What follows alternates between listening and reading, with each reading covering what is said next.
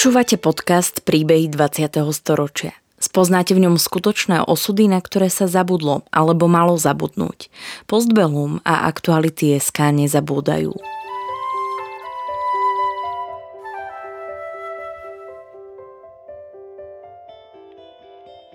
Ďaka konkrétnym príbehom sa dozviete, akým osudovým dilemám museli naši rodičia, starí rodičia, prarodičia čeliť. Postavení sme tak pred otázku, ako by sme sa v podobných situáciách zachovali my. Rozprávači príbehov 20. storočia rýchlo odchádzajú. Ich spomienky sú dôležité nielen pre nás, ale aj pre naše deti a ďalšie generácie, ktoré už nebudú mať možnosť sa s nimi osobne stretnúť.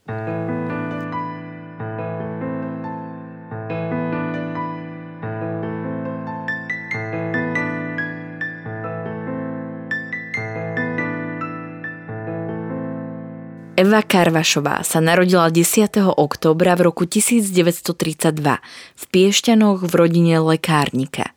Prenasledovaný bol jej otec a tiež prvý aj druhý manžel. Otec sa angažoval v protifašistickom odboji, zatiaľ čo dievčina partizánom napájala kone. Jej prvého manžela poslali komunisti do väzenia za poburovanie a druhý bol perzekvovaný ako nepriateľská osoba. Eva Karvašová si teda na pokojný život nikdy nezvykla. Keď jej však Eštebe ponúkala lepší život výmenou za spoluprácu, rázne odmietla. Okolo pamätníčky bolo od malička rušno. Vyrastala totiž obklopená širokou rodinou. V Liptovskom Mikuláši v roku 1880 jej prastarý otec z maminej strany Peter Hubka založil továreň na spracovanie kože. Darilo sa jej aj preto, že investoval do moderných technológií. Najväčší rozmach však zaznamenala počas Prvej svetovej vojny. Prastarý otec zarobil na prvej svetovej vojne veľmi veľké peniaze, pretože dodával armáde kožu. A koža vtedy od baganži počnúť cez e, konské postroje a cez všetko možné bola, bola strašne potrebná vec pre armádu. Takže on zarobil veľké peniaze a keďže to bol veľmi striedmy človek, prísny a striedmy človek, tak to nešiel minút do Monte Carla asi na nejakú ruletu, ale rozmýšľal, že ako tie peniaze e, investovať. Na priateľovú rádu sa rozhodol v Tatrách vybudovať liečebňu a tak v roku 1915 oslovil významného architekta Milana Harminca. Archívy múzea Janka Kráľa hovoria, že krédom ich veľkoprojektu s názvom Palace Sanatorium bolo, aby slovenské ženy a matky neumierali na tuberkulózu. Tá totiž Petra Hubku pripravila o štyri najbližšie príbuzné. Financoval aj výstavbu menšieho sanatória, ktoré je tiež známe pod názvom Palace. Keďže krstný otec môjho otca bol prvý župan v Košiciach, doktor Jenko Ruman, tak e, e, ten mu poradil, bol advokát, tak ten mu poradil, že by bolo treba poslovenčiť Tatry. E, pretože Tatry boli maďarsko-nemecké, aj, aj teda so zdravotnou starostlivosťou, s lekármi a so všetkým. A že by to bolo veľmi dobre toto urobiť. Takže od toho momentu, kedy eh, pohľadali slovenského architekta, a to bol Milan Harminc, tiež známy slovenský architekt, tak eh, jemu dali za úlohu urobiť návrhy na, eh, na, veľk, na veľké sanatórium. Takže, takže keď sa sanatórium dostávalo, tak potom ho začali obsadzovať slovenskými a českými od, od lekárov, počnúc po posledného Kuriča, Slovak, Slovakmi a Čechmi. Tak tam prišla napríklad žiť e, Maša Halamová, e, ktorá si potom neskôršie zobrala za muža lekára na Štrbskom plese, doktora Pulmana.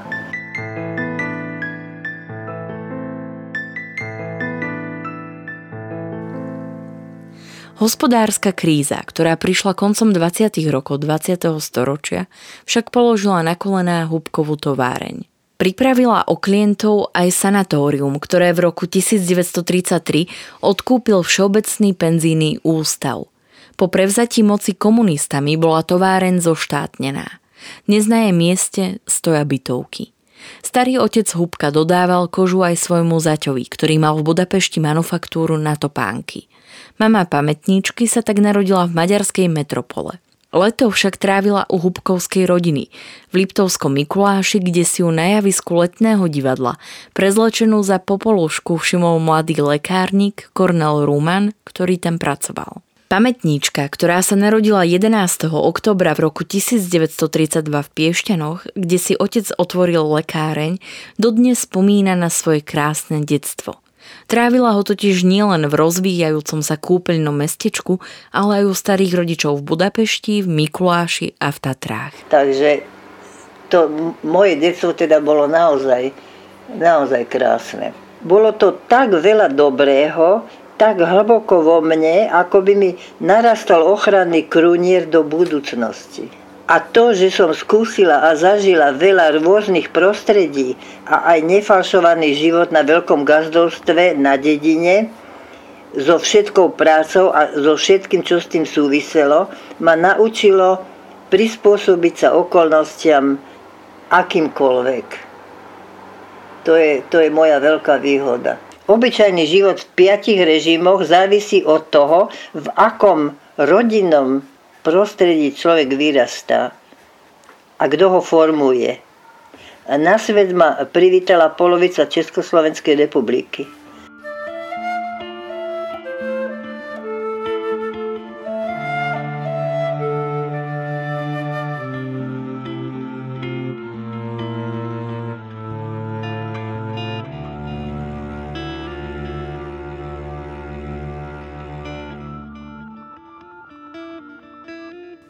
Prostredie, v ktorom vyrastala, zároveň kládlo dôraz na vzdelanosť. Rozprávať sa v Mikuláši po francúzsky nebol problém. Vraví pamätnička, ktorej mama, tak ako to bolo v rodinách fabrikantov zvykom, absolvovala nemecko-francúzsku internátnu školu. Pre problémy so srdcom sa venovala hlavne domácnosti, no pracovala aj pre Červený kríž. Otec, Kornel Ruman, zase v rámci tradície vyštudoval nemecké gymnázium v Kežmarku a vysokoškolské štúdia strávil v Prahe. Na prvú Československú republiku si spomína ako na obdobie plné elánu, rozvoja kultúry, vzdelanosti i samotných piešťa. Bývali sme celkom pri piešťanskom sklenenom moste a ved, už, keď sme sa prešiel most, tak už boli kúpele a to boli svetoznáme kúpele v tom čase sa stali svetoznámymi kúpeľmi e, vďaka, vďaka e, Winterovi, ktorý tam bol riaditeľ, ktorý prenajal si Piešťany a urobil z nich naozaj, naozaj svetové e, centrum kúpeľníctva reumatologického teda. Takže, takže vtedy bolo strašne veľa cudzincov v, v, v Piešťanoch a Piešťany sa vyvíjali enormným tempom, lebo to bol rodený, rodený zakladateľ, rodený obchodník bol Winter. Ten, ten všetko robil na dlh, ktorý vždycky splácal, ale to išlo úžasným tempom, ako sa Piešťany vyvíjali.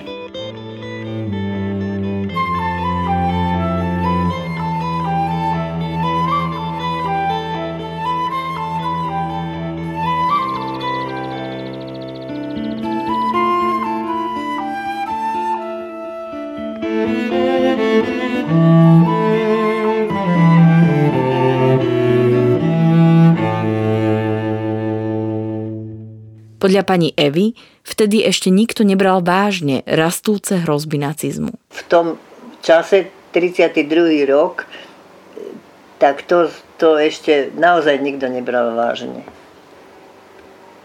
A to veľmi dlho trvalo, kým to nikto nebral vážne. A to je to nebezpečie, ktoré vždy hrozí, že ľudia neberú nebezpečie, takéto tiché nebezpečie, neberú vážne a potom e, prídu voľby a, volia, a, a zvolia si niektorí vedome a niektorí celkom nevedome si zvolia nesprávny smer.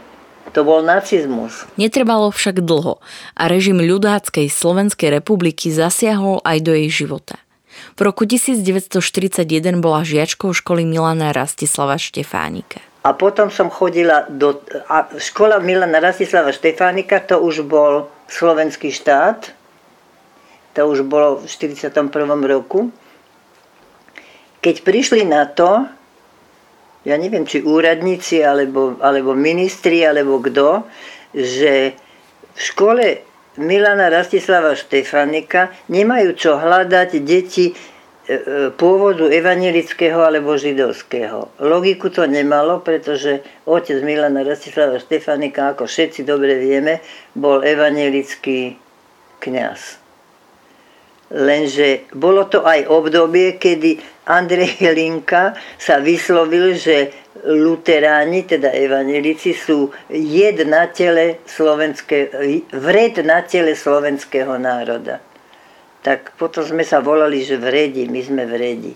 Tak sa stalo, že, že, že sme putovali potom do jednotriedky, ako na Kopaniciach.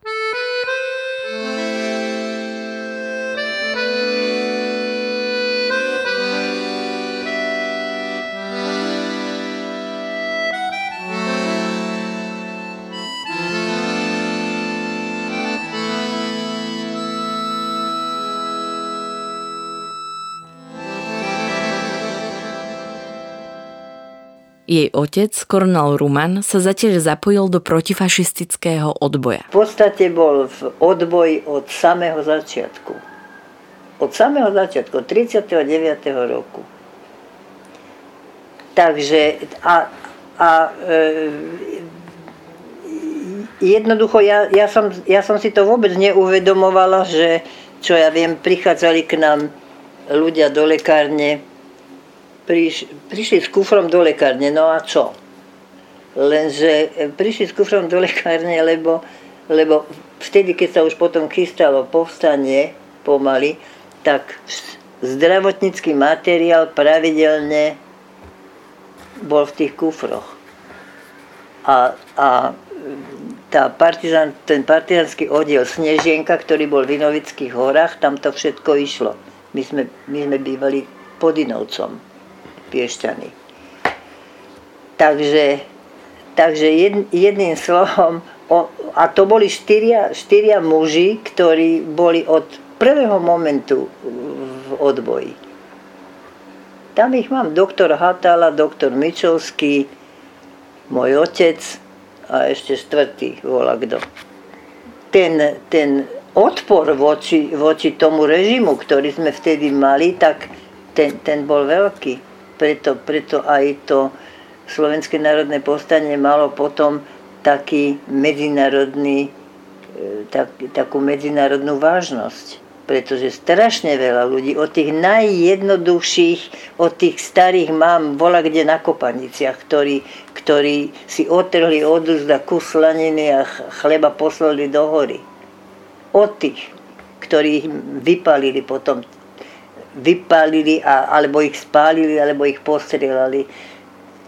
To, to nebola maličkosť, to bola úžasná, úžasná odvaha, pretože tí ľudia vedeli, že idú s kožou na trh. To vedeli. Takže to sa nedá ani zabudnúť a nedá sa to poceniť. Nikdy sa toto nedá poceniť, že sme my tak dlho držali v šachu toľké nemecké divízie. To sa nedá podceniť. To bola úžasná síla ľudí. A nie len komunistov, ako bolo potom vysvetľované, že to robili komunisti. To boli úplne všetci od tých najpobožnejších starých babiek až, až proste každý, každý a každého e, zamerania politického. To boli všetci, ktorí robili to povstanie. Partizánom pomáhala aj sama. Ako dieťa, ktorému veľmi nechutilo jesť, totiž pravidelne chodila do ozdravovne v Železnom, kde zažila aj povstanie. No a e, ja, ja som proste e, zažila 44. rok tam v Železnom v auguste, tesne pred povstaním, kedy sme v noci nemuseli chodiť večer spať, lebo sme mohli pozerať, ako na prašivej holi oproti železnému kladú ohne, aby mali kde zhadzovať e, ruské lietadla, aby, aby mali kde zhadzovať všetku tú posilu od, od e, liekov a od, od všetkého až po, po zbranie.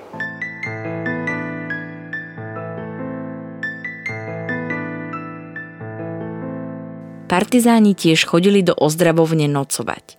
Pamätníčka sa ich nevedela dočkať, pretože jej vždy zverili svoje kone, ktoré mohla pásť a napájať pri potoku.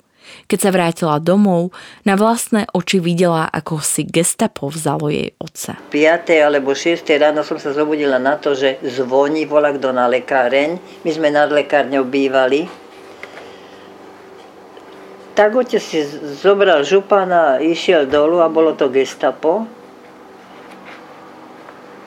Zikomen mit, pôjdete s nami, tak aby sa obliekol a mal v lekárni pána lekárnika, ktorému kúpil e, tú prezidentskú výnimku. Ako, ako lekárnikovi, ktorý teda mu pomáha v práci. To bol Žid. A ten vyšiel von, on tam býval dolu celkom pri lekárni v takej izbičke. A on vyšiel von a oni keď ho zbadali, e, títo gestapáci, zikommen mit auch, pôjdete s nami tiež. Tak jednoducho, jednoducho ich zobrali obidvoch, jedného pekného e, rána. A môjho otca našťastie len do Ilavy, ale e, pána lekárnika Dojča, Dojč sa volal, tak toho do Dacha, rovno do Dacha. Nasledujúci rok strávila bez otca. Záznamy o tom, na základe čoho bol väznený a či bol vôbec obvinený, sa nezachovali. Skoršie prepustenie výmenou za donášanie na piešťanskú inteligenciu podľa nej odmietol. Herr direktor, pán, pán riaditeľ, da zu bin ich zu haben. Na, na takú vec ma ne, nemôžete použiť. Na to sa nedám použiť. A on sa na neho takto pozera a hovorí, e, e, viete čo, vy ste teda charakter. A vysvetlo, že to bol Rakúšan, ten Nemec, bol Nemec, ale Raku, rakúsky Nemec teda. Toto mu povedal. Normálne ho takto ocenil a pustil ho. Ja sa pamätám, že ja som sa vôbec nevedela, ako vyzerá. Potom som prišla domov zo školy a vidím takto opretého o stenu jedného muž, muža s bradou, ktorý pláče. Kúkam, že kto to má byť, no tak to bol otec Ilavy. A keď bolo po vojne, tak som išla okolo našej lekárne v Piešťanoch a naraz, naraz úplne, úplne mi vyrazilo dých, lebo tam stál chlapík, ktorý mal nemeckú uniformu, nemeckú uniformu oblečenú. Ja som myslela, že, že no ja som bola úplne vystrašená. A to bol náš pán lekárnik, ktorý keď, keď prežil Dachau a prišli tam Američania, to obsadili, tak e, nemali im čo obliecť. No tak ich čo boli uniformy nemecké, tak ich obliekli do nemeckej uniformy a tak ho poslali. Tak, išiel do, tak prišiel do Piešťan.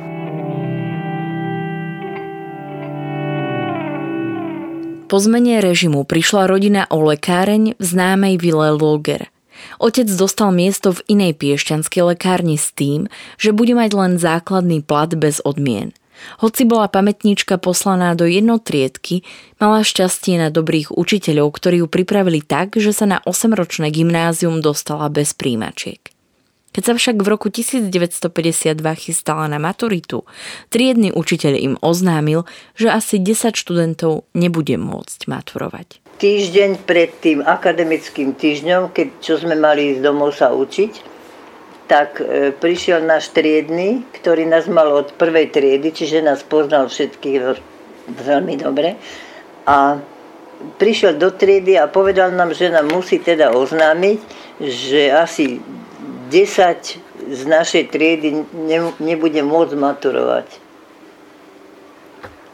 A tak sme chceli vedieť, že prečo, no tak on to mal tak napísané, tak tam boli, tak tam boli dievčatá chlapci, ktorí, e, ja neviem, jedna bola z veľmi náboženskej rodiny, dr- druhá bola e, dcera notára, tretia bola dcera e, živnostníka, maliara natierača a to takto išlo. Ja som bola dcera lekárnika a demokrata, tiež chyba veľká. No proste je, Palo, Palo Mach, ten mal oca zavretého, to bol, Mach bol minister propagandy e, vo vláde slovenskej a ten práve vtedy bol zavretý v, v Leopoldove, takže Machová mama, e, Palova teda, ktorý sme chodili do školy, tak ten tiež nemohol maturovať. No tak jedným, potom bola jedna dcera, ktorej, muž, ktorej otec chodil v nemeckej uniforme, tak ten, ten nemohol tiež. No boli sme v jednom vreci, úplne všetci. Na miesto vysokej školy tak zamierila do práce. V nemocniciach a v školských zariadeniach bol podľa nej veľký nedostatok personálu, keďže komunisti odtiaľ vyhnali mníšky, aby nemali zlý vplyv. Jednoducho v noci prišli, bola kde do kláštora, pobrali všetkých a odviezli ich. Nevedeli sme nikdy, že kde a čo. Ale v nemocnici, e, v nemocnici to teda e, bolo održku, lebo lebo e, lekári naraz stratili sestry.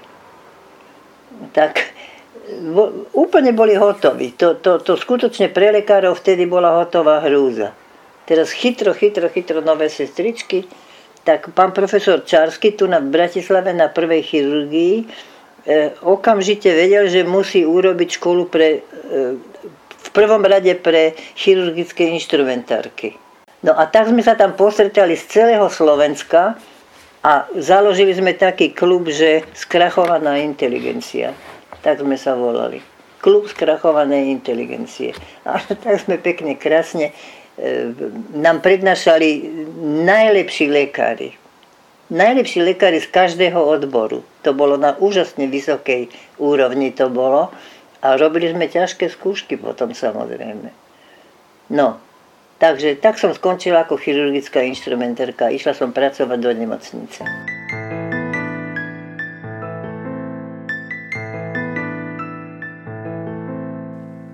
Neskôr však nemocničné prostredie musela opustiť, lebo sa jej z neustálej dezinfekcie robil exém.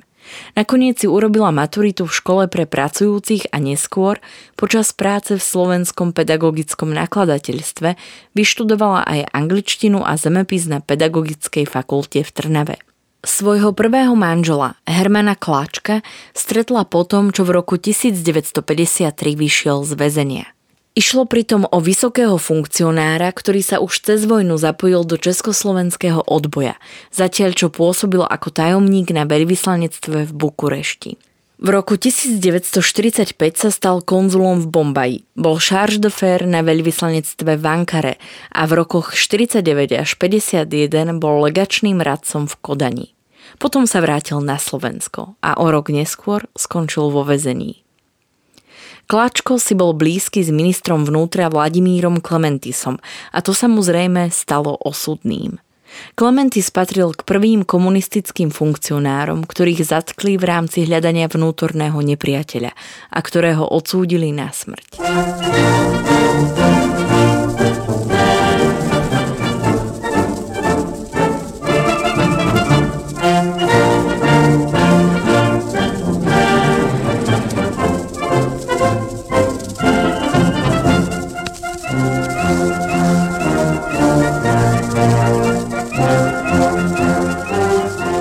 50. roky boli najnebezpečnejšie, lebo tam podľa pamätníčky išlo naozaj o život. Dodnes si pamätá, ako sa jej rodina schádzala pri rádiu a počúvala zinscenované procesy s nepriateľmi republiky. Ja si pamätám, ako išlo, e, išlo e, vysielanie v rádiu a naši tam poplakávali všetci, hotoví. To boli tie prvé veľké politické kauzy. To bola priateľka mojej krstnej mamy Anna Horaková, ktorú obesili. A to boli vraždy, politické vraždy jedno za druhým. A to išlo z rádia a u nás stále nejaký pláč. Ja som, ja som nevedela, čo sa deje, ale pamätám si, doteraz mám v ušiach, lebo ja som rozhlasačka, tak uši mám veľmi dobre, ešte furt, že ten príšerný pisklavý hlas toho, toho e, najvyššieho, ktorý tam súdil, volal sa Urválek, tak to bolo niečo hrozné, pretože oni museli mať naučené veci, ktoré museli hovoriť. A to napríklad doktorka Horakova nebola ochotná. Jednoducho nie. Komunistická strana Československa v čele s prezidentem Gotwaldem včas rozdrtila tuto zrácovskou bandu. Náš lid nemůže být dosti vděčen soudruhu Gotwaldovi za to, že s bolševickou prozíravostí a rozhodností soustavně mařil zločinné úklady spiklenců o osudy republiky, že naplnil skutkem svá bolševická slova na zasedání ústředního výboru strany v únoru 1951. Ještě žádnému, žádnému z agentů a zránců u nás stromy do deme nenarostly a nenarostou. Clementis sa priatelil aj s otcom pamätníčky, ktorého poznal z čias štúdií v Prahe, aj s jej strýkom, diplomatom Jurajom Slávikom Neresnickým. Taký čestný a poriadny komunista, ako bol Vladimír Klementis, to treba hľadať s lampášom. A skončil takým spôsobom, že mu raz, mama mu raz povedala v Tisovci, on chodil z, on študoval s mojim otcom v Prahe. Vládko, nechaj tú politiku, lebo ešte odvisneš. Predstavte si, že toto sa mu splnilo. Jej strýko Slávik sa čistkám vyhol, lebo sa v prevratovom roku 1948 rozhodol zostať v Amerike, kde pôsobil ako veľvyslanec. O rok neskôr pricestoval do Ameriky na valné zhromaždenie OSN aj Clementis. Ten si však povedať nedal. Skoro na kolenách prosili toho Vlada Clementisa, aby on bol na OSN na zasedaní. A oni tam sedeli, ja som videla fotografiu, oni tam sedia traja spolu. Slávik, Papánek, Klementis.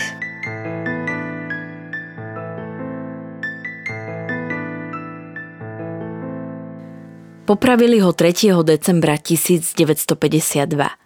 Aj pamätničkin budúci manžel, Klementisov kolega Herman Kláčko, za ktorého sa vydala v roku 1954, v podstate nič neurobil a skončil vo vezení.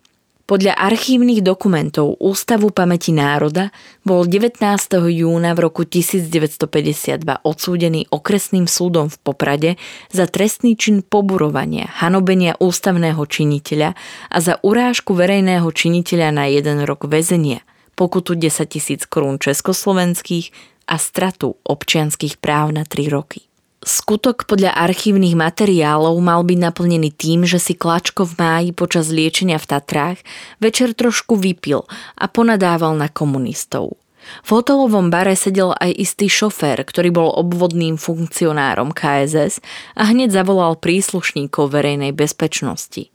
Dvaja príslušníci ministerstva vnútra, ktorí tvrdili, že boli v Tatrách na liečení, neskôr vypovedali, že Klačko nadával na Viliama Širokého, vtedajšieho šéfa ministerstva zahraničných vecí, odkiaľ ho prepustili pár mesiacov pred liečením. Keď manžel pamätníčky v roku 1963 žiadal o preskúmanie procesu, tvrdil, že bol inscenovaný a vopred pripravený. A to preto, že som bol blízkym spolupracovníkom Vlada Klementisa. Napísal v žiadosti. Tvrdil, že ho spomínaní príslušníci v Tatrách sledovali a že sa o tom, že bude odsúdený na jeden rok, dozvedel od spoluväzňa. Inšpekcia ministerstva vnútra nezisťovala, či bol Klačko sledovaný a proces pripravený. Potom, čo na novo vypočula všetkých svetkov, ktorí trvali na svojich výpovediach, prípad uzavrela s tým, že Kláčko nehovorí pravdu. Bývalého konzula najprv väznili v Ilave, potom bol prevelený do pracovného tábora v Ružomberku. A keďže bol právnik, tak všetkým tým, čo tam boli zavretí, všelijakí títo, mm, čo ja viem, kulaci, alebo veľkí gazdovia, alebo ja neviem kto, tak každému písal odvolanie. A, a, on, a on sa učil po anglicky poriadne, slovička, furt. Keď ho pustili, ako na slobodu, tak musel ísť pracovať do záhradníctva, do Petržálky. Tam bolo jedno veľké záhradníctvo a tam polieval karfioli a jedným slovom vymienial ich za koňak v Štefánke každú stredu, keď bol zber. Tam už sedeli všetci spisovatelia a čakali na čerstvú zeleninu.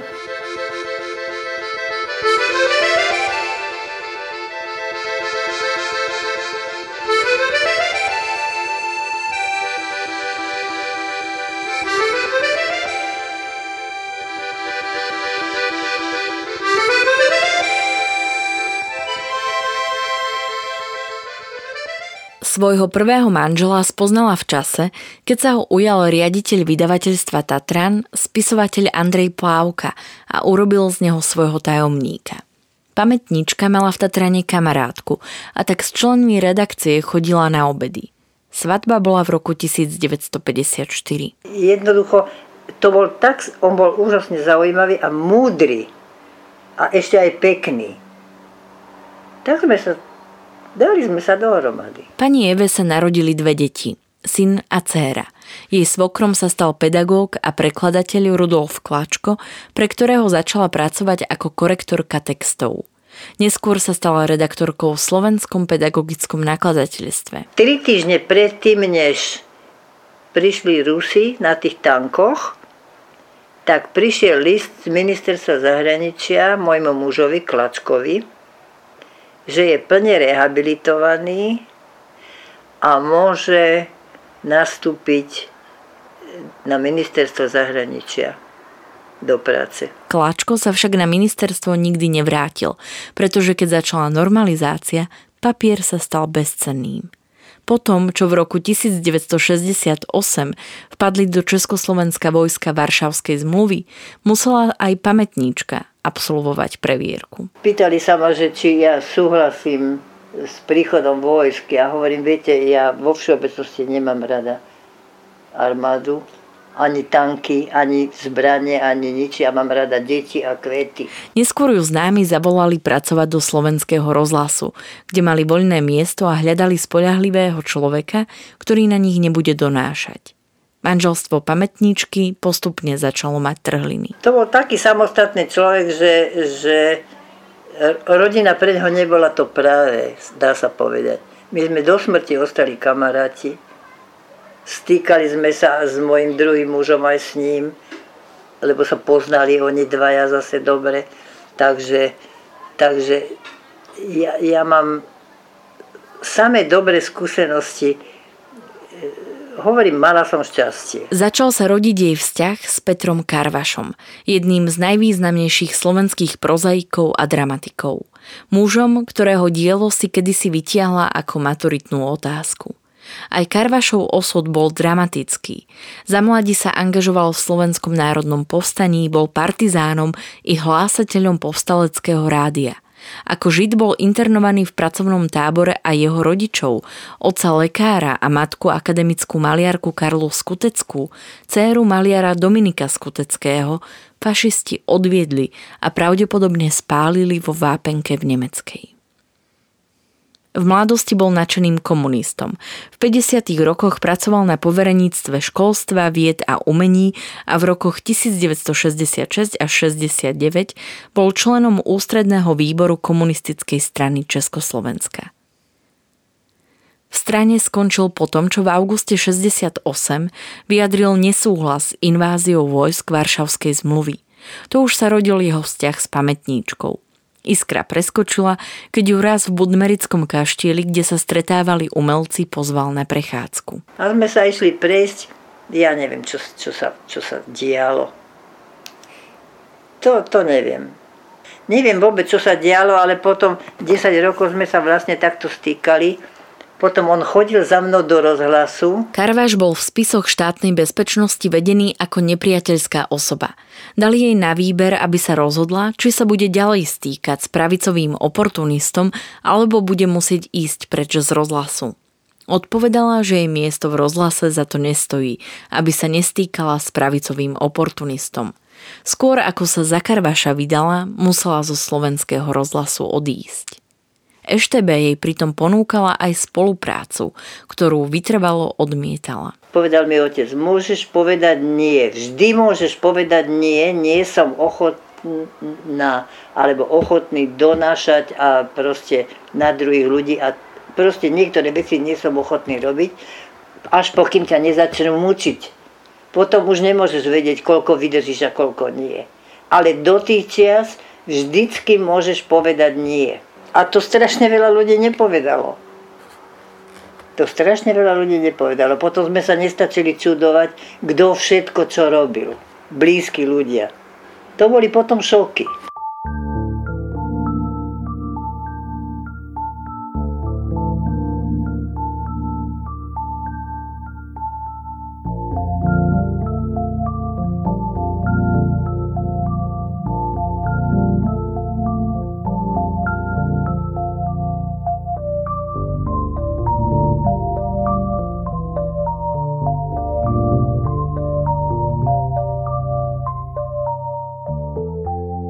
Prvýkrát za ňou prišli ešte v čase, keď šla do Švédska na návštevu k rodinej známej. Už keď si v Prahe bola vybavovať povolenia, všimla si, že si ju nejakí ľudia fotografujú. Všade ma fotili českí policajti. Vždycky, jak som vychádzala z vyslanectva, z vola ktorého, tak tam bola búdka oproti a tam čup, čup, čup. No, tak jednoducho ale pustili ma vtedy, tak ja, ja som vtedy bola vo Švedsku, aj v Dánsku a naspäť v západnom Nemecku.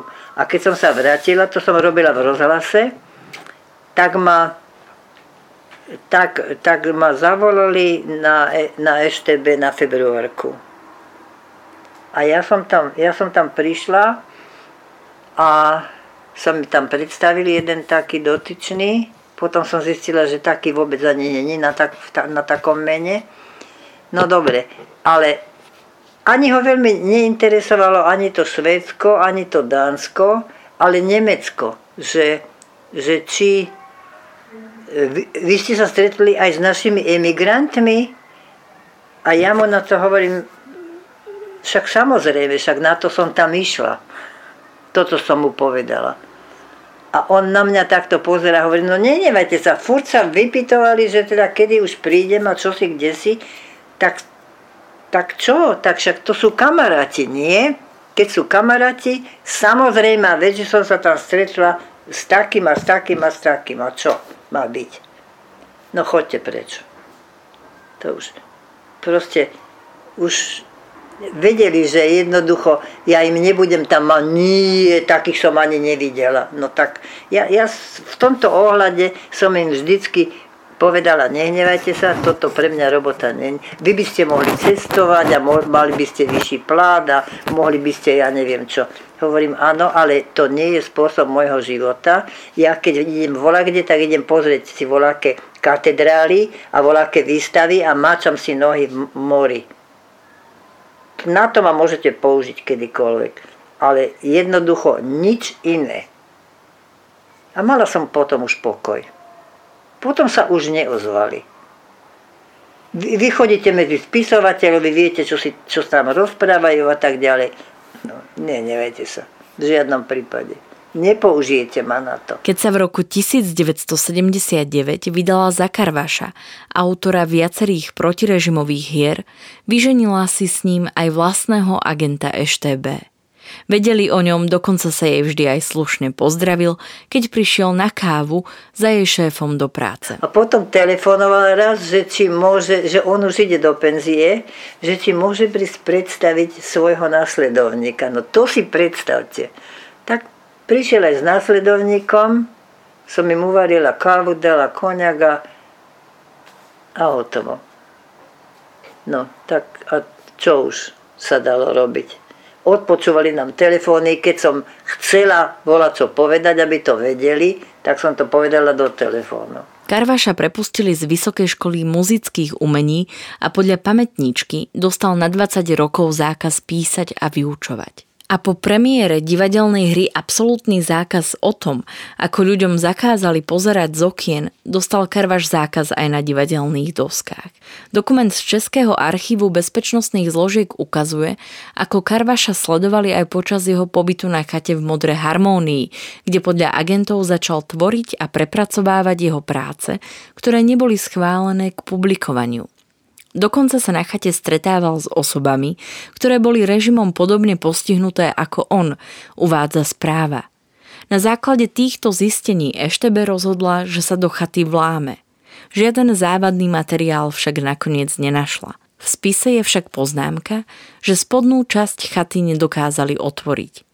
Manželia Karvašovci teda žili v ústraní a pod policajným dozorom – po roku 1989 bol Karvaš rehabilitovaný a vymenovaný za profesora. Pamätníčka sa zase začala zaujímať o to, či by jej rodine štát mohol vrátiť lekáreň. Pri vybavovaní reštitúcie však dostala otázku, či má vyštudovanú farmáciu a po zamietavej odpovedi sa reštitúcia nekonala. V čase nahrávania príbehu žila pani Eva v Bratislave aktívnym životom. Venovala sa rodine a angažovala sa aj v charitatívnej organizácii International Women's Club Bratislava, ktorej je spoluzakladateľkou.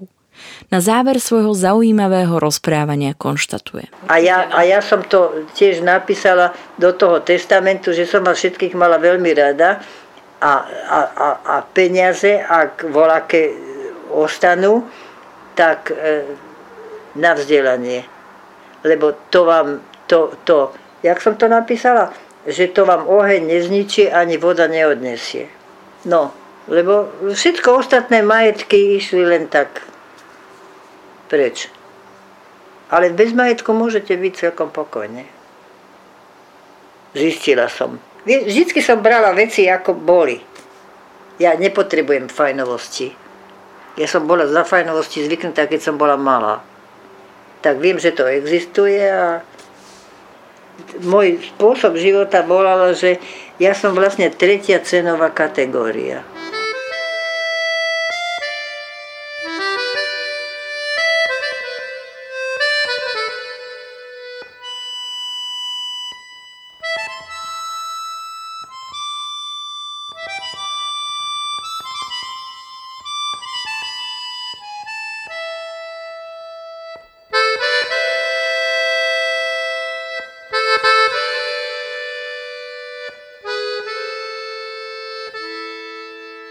Príbeh v roku 2021 nahrala a spracovala Martina Hilbertová. Príbehy 20. storočia v postbelom zaznamenávame, aby sme o ne neprišli, aj keď tu už s nami ich rozprávači nebudú. Aby sme nezabudli na ich príbehy a na hrôzy, ktorým boli vystavení a na dôležité okamihy našej histórie, ktorá dnes býva často spochybňovaná a pre mnohých je neznáma. Podporte našu prácu aj vy pravidelným finančným príspevkom na www.postbellum.sk. Ďakujeme. Podcastom vás prevádzala Sandra Polovková a spolupracovali na ňom Kristýna Lukáčová a Marian Jaslovský.